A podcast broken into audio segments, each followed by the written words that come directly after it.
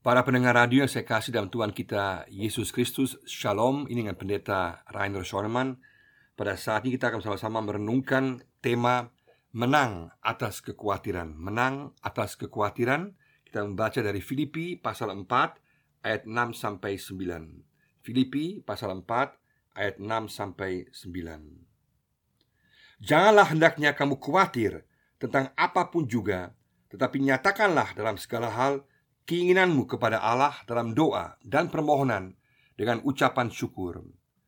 Damai sejahtera Allah yang melampaui segala akal akan memelihara hati dan pikiranmu dalam Kristus Yesus.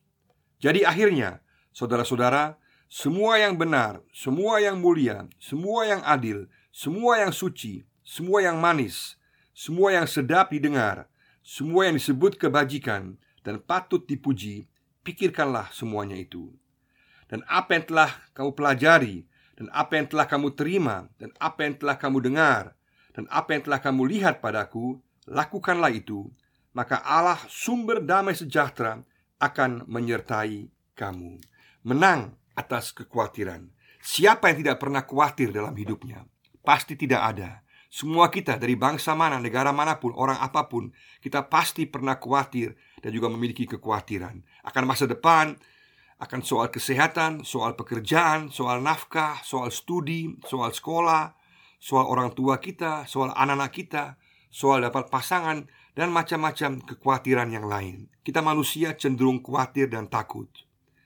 Dalam Alkitab, sering kali ditekankan jangan takut dan jangan khawatir, karena kita manusia dasarnya cepat takut dan cepat khawatir. Dalam bagian akhir surat Paulus ini kepada Filipi, jemaat di Filipi, Paulus memberikan nasihat-nasihat terakhir yang sangat penting. Dan biasanya nasihat orang tua yang terakhir Atau nasihat teman-teman yang terakhir Biasanya sangat penting dan harus diperhatikan. Sama juga di sini. Paulus menyebut soal kekhawatiran sebagai sebuah masalah besar manusia Dan juga masalah besar bagi orang percaya. Dan Paulus memberikan beberapa petunjuk dan sikap Cara untuk menghadapi kekhawatiran. Kekhawatiran disebut terakhir karena merupakan masalah yang besar. Karena manusia karena khawatir bisa membuat kesalahan dalam mengambil keputusan.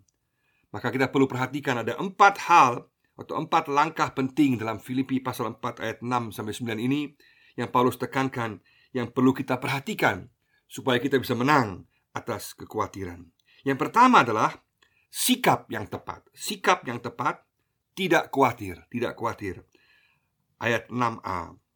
Paulus menekankan perintah Allah atau pribadi Allah sebagai sikap dasar untuk tidak khawatir. Mengapa? Kita tidak perlu khawatir karena merupakan perintah Allah sang penguasa tertinggi dunia. Dialah yang memegang kendali kuasa atas kehidupan kita.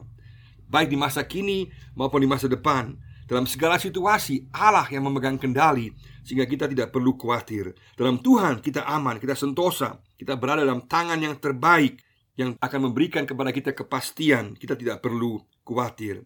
Sama seperti seorang anak yang percaya dan bersandar kepada mamanya, kepada bapaknya Percaya bersandar akan kata-kata mama dan papanya Kita juga sama.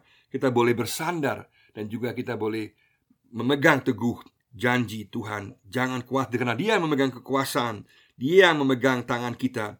Apa pun yang terjadi dia bersama-sama dengan kita.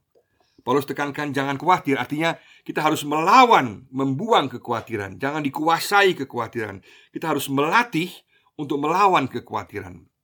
Dalam diri manusia ada peperangan dalam pikiran kita. Karena kita manusia melakukan apa yang kita pikirkan. Pikiran menguasai dan menentukan tindakan dan suasana hidup kita. Kita harus mengambil keputusan dalam peperangan ini. Apakah kita mau dengar suara kekhawatiran sendiri atau mau mendengar suara Tuhan?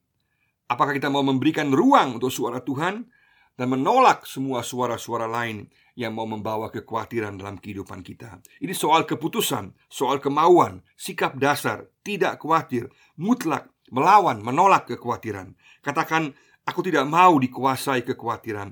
Aku mau mendengar suara Tuhan.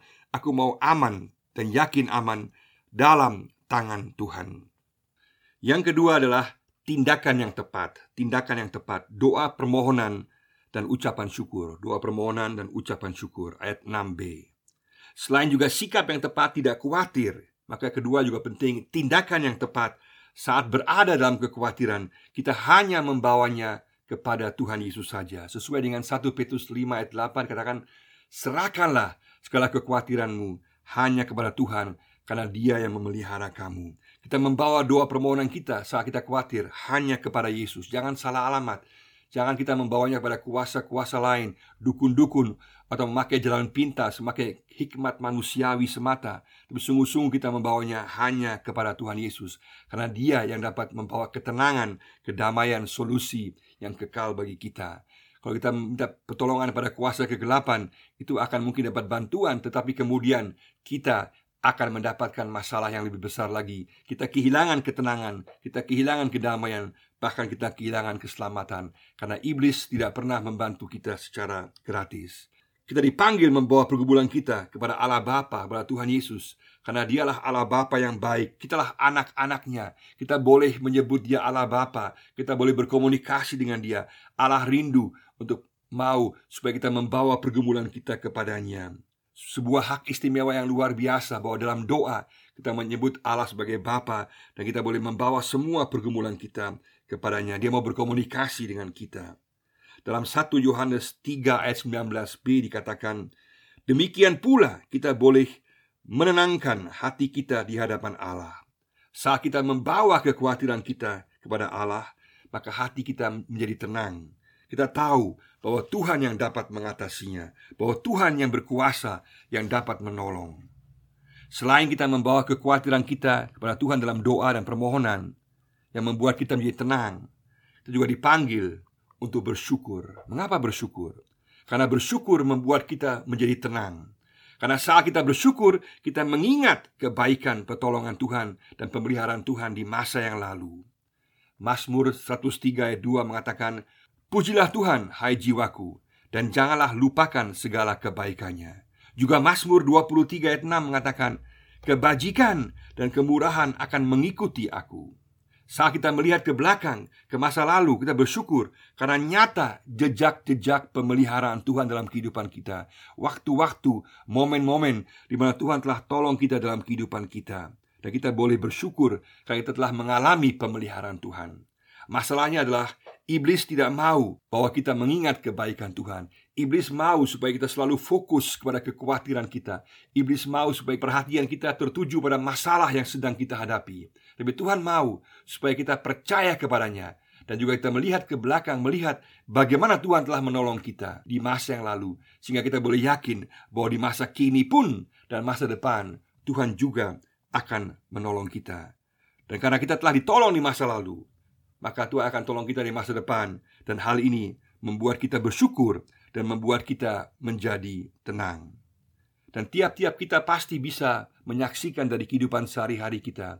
Kalau kita melihat ke belakang dalam kehidupan kita Bagaimana Tuhan telah menolong masing-masing kita dalam berbagai situasi. Dan karena Tuhan telah tolong kita di masa lalu Maka Tuhan pasti akan tolong kita di masa kini dan masa yang akan datang. Karena Tuhan baik di tengah berbagai situasi yang sulit sekalipun, tetap Tuhan baik, rencananya baik, dan Dia tetap akan memegang tangan kita di masa kini dan masa yang akan datang. Katakan, "Aku mau bersyukur, aku mau mengingat kebaikan Tuhan dalam hidupku."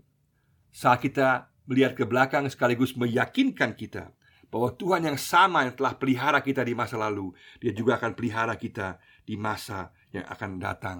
Dia telah tolong kita di masa lalu, Dia juga akan tolong kita di masa yang akan datang. Tuhan tidak pernah berubah. Tuhan tetap akan memegang janjinya. Dalam Ibrani 13 ayat 8 dikatakan, Yesus Kristus tetap sama baik kemarin maupun hari ini dan sampai selama-lamanya. Kita menaruh harapan, kita bersandar, percaya pada alamat yang benar, pada Yesus Kristus, dialah yang kekal dan berkuasa. Katakan, aku yakin Tuhan akan pelihara saya di masa depan. Yang ketiga adalah cara yang tepat. Cara yang tepat memikirkan dan melakukan yang benar. Memikirkan dan melakukan yang benar. Ayat 8 dan ayat 9a. Secara praktis, untuk bisa menang atas kekhawatiran, kita harus merubah pola pikir dan perbuatan kita, melatih diri dalam pikiran dan perbuatan ilahi. Perlu ada riset seperti komputer harus di reset ulang pola pikir kita dan juga perbuatan kita secara kontinu terus menerus supaya menghilangkan semua jenis virus-virus pola pikir kita yang salah atau tindakan-tindakan kita yang salah. Pikiran, otak kita harus diperbaharui terus-menerus, dibebaskan daripada pola pikir yang negatif, yang salah, dan diganti dengan pikiran firman Tuhan, supaya kita bisa menang atas kekhawatiran. Semua yang benar, yang mulia, yang bernilai, yang adil, yang suci, sedap didengar, bukan umpatan, bukan cacian, tapi kebaikan, kata-kata yang baik, itu semua yang harus mengisi pikiran kita. Kalau kita terbiasa hanya lihat film-film India yang penuh dengan balas dendam atau sinetron yang penuh dengan iri hati, kita terlalu banyak lihat dan juga terpengaruh oleh media sosial dengan berbagai berita-berita yang negatif dengan hoax macam-macam.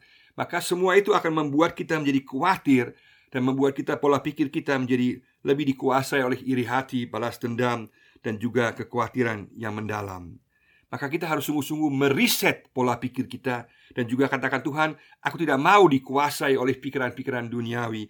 Aku mau diisi oleh pikiran yang baik dari firman Tuhan sehingga tindakanku juga bisa tindakan yang baik sesuai dengan firman Tuhan. Kalau kita diisi dengan firman Tuhan, maka kita akan menang atas kekhawatiran. Kalau kita katakan Tuhan, aku mau orientasi pada hal yang benar, hal yang adil, hal yang mulia, hal yang suci, hal yang baik, maka itu akan merubah pola pikir kita dan juga membuat kita menjadi tenang dan kita akan menang mengatasi kekhawatiran. Katakan, aku sungguh mau memikirkan hal yang benar, yang baik, yang adil, yang suci, yang membawa kebajikan. Selain juga kita memikirkan yang benar, juga penting adalah melakukan yang benar, mengikuti contoh-contoh yang baik, para teladan yang baik dalam lingkungan kita, orang tua kita. Kita melakukan yang baik, yang benar. Pada saat kita melakukan yang benar dan baik, kita tidak perlu khawatir. Itu akan menolong kita untuk mengatasi kekhawatiran. Kenapa? Karena kita berada pada jalan yang benar. Paulus di sini memberikan contoh dirinya sendiri sebagai contoh penyerahan dirinya, sikapnya, tindakannya. Dan kita juga sebagai orang tua juga dipanggil dan juga sebagai orang percaya dipanggil untuk menjadi contoh bagi orang yang lain. Dengan melakukan yang benar, kita akan menang atas kekhawatiran. Kalau kita lakukan yang salah, maka pasti kita akan was-was, cemas, takut, dan khawatir. Lakukanlah yang benar, kita akan menang atas kekhawatiran. Tuhan memberkati jalan orang yang benar. Dengar nasihat yang benar. Katakan, "Aku mau melakukan yang benar." Yang terakhir adalah yang keempat, jaminan pasti pemeliharaan Allah. Jaminan pasti pemeliharaan Allah. Ayat 7 dan 9. Dua kali janji pemeliharaan Tuhan ditekankan. Pengulangan ini memberikan penekanan yang sangat penting, yang sangat kuat untuk memegang janji pemeliharaan Tuhan. Kita tidak perlu khawatir karena Tuhan yang pelihara kita. Di tengah kekhawatiran, Tuhan ada dengan damai sejahteranya. Dia memberikan ketenangan, Tuhan menjanjikan perlindungannya. Di sini gambaran perlindungan adalah seperti gambaran tentara Allah yang menyertai kita, yang melingkupi kita, menjaga kita. Luar biasa. Ada kehadiran Allah dalam kehidupan kita yang memberikan kepada kita kenikmatan, kepuasan, ketenangan, kedamaian yang sebenarnya. Inilah gambaran shalom Allah, yaitu tubuh roh jiwa kita dipenuhi dengan damai sejahtera Allah. Shalom Allah ini mencakup baik kehidupan kita saat ini maupun kekal selama-lamanya. Kita berada dalam pemeliharaan Tuhan. Janji ini, jaminan ini harus selalu kita ingat, kita serukan, kita pegang, kita klaim terus-menerus dalam segala situasi kehidupan kita. Aku tidak perlu khawatir, Tuhan pelihara aku, itu cukup bagiku. Pengkhotbah besar Inggris Charles Spurgeon pernah mengatakan, kalau kita tidak bisa merasakan tangan Allah dalam hidup kita, turutilah hati Allah. Kalau kita tidak bisa merasakan tangan Allah dalam hidup kita, turutilah hati Allah. Artinya, pada saat kita mungkin merasakan bahwa Tuhan jauh daripada kita, kita tidak merasakan langsung campur tangan Tuhan. Kita boleh tahu hati Tuhan Tuhan tetap sama hatinya, rencananya, kebaikannya, tujuannya tetap sama untuk kita dan pada waktunya dia juga kemudian akan campur tangan dan menolong kita dalam kehidupan kita. Fokuslah kepada hati Allah pada saat kita merasakan mungkin bahwa seolah-olah kehidupan kita penuh kekhawatiran. Fokuslah kepada hati Allah karena hati Allah bersifat bertujuan kebaikan, rencananya yang baik bagi kita Dan pada waktunya Allah juga akan campur tangan dan akan menolong kita di tengah-tengah situasi kita Karena hati Tuhan penuh dengan kasih, penuh dengan kepedulian, penuh dengan rencana yang indah dan baik bagi kita Katakan, aku tidak perlu khawatir, Tuhan menyertai aku Kita bisa menang melawan kekhawatiran Kalau pertama kita dengan sikap yang tepat Dengan tidak khawatir mengambil keputusan, katakan tidak mau khawatir, mau mendengar suara Tuhan, bukan suara kekhawatiran dan ketakutan. Katakan Tuhan, aku tidak mau khawatir bersama-sama dengan Engkau. Aku mau mendengar suaramu. Yang kedua, dengan tindakan yang tepat, dengan doa permohonan, membawa semua permohonan kita, persoalan kita, kekhawatiran kita kepada Tuhan, kepada alamat yang benar. Kita bersyukur kepadanya, yakin bahwa Tuhan yang sama yang telah tolong kita di masa lalu, Tuhan yang sama akan menolong kita di masa yang akan datang. Katakan Tuhan, aku sungguh-sungguh mau membawa pergumulan saya, kekhawatiran saya hanya kepadamu. Dengan cara yang tepat, dengan memikirkan yang benar dan melakukan yang benar. Tuhan, aku mau mengisi pikiran saya dengan hal-hal yang baik, dengan firman Tuhan, bukan dengan hal-hal yang mengganggu pikiran saya, yang merusak saya. Saya mau sungguh-sungguh diisi oleh kebaikan, oleh kemurnian, oleh kekuatan, firman Tuhan supaya pikiran saya menjadi tenang, tindakan saya menjadi benar dan saya juga mau melakukan yang benar, memikirkan yang benar dan melakukan yang benar. Dan terakhir, saya mau memegang teguh jaminan pasti pemeliharaan Allah. Karena janji Tuhan pasti digenapi, pemeliharanya pasti. Hati dan rencananya Tuhan baik bagi saya. Aku percaya. Katakan Tuhan, aku tidak perlu khawatir. Tuhan menyertaiku. Kiranya Tuhan memberkati kita semua. Amin.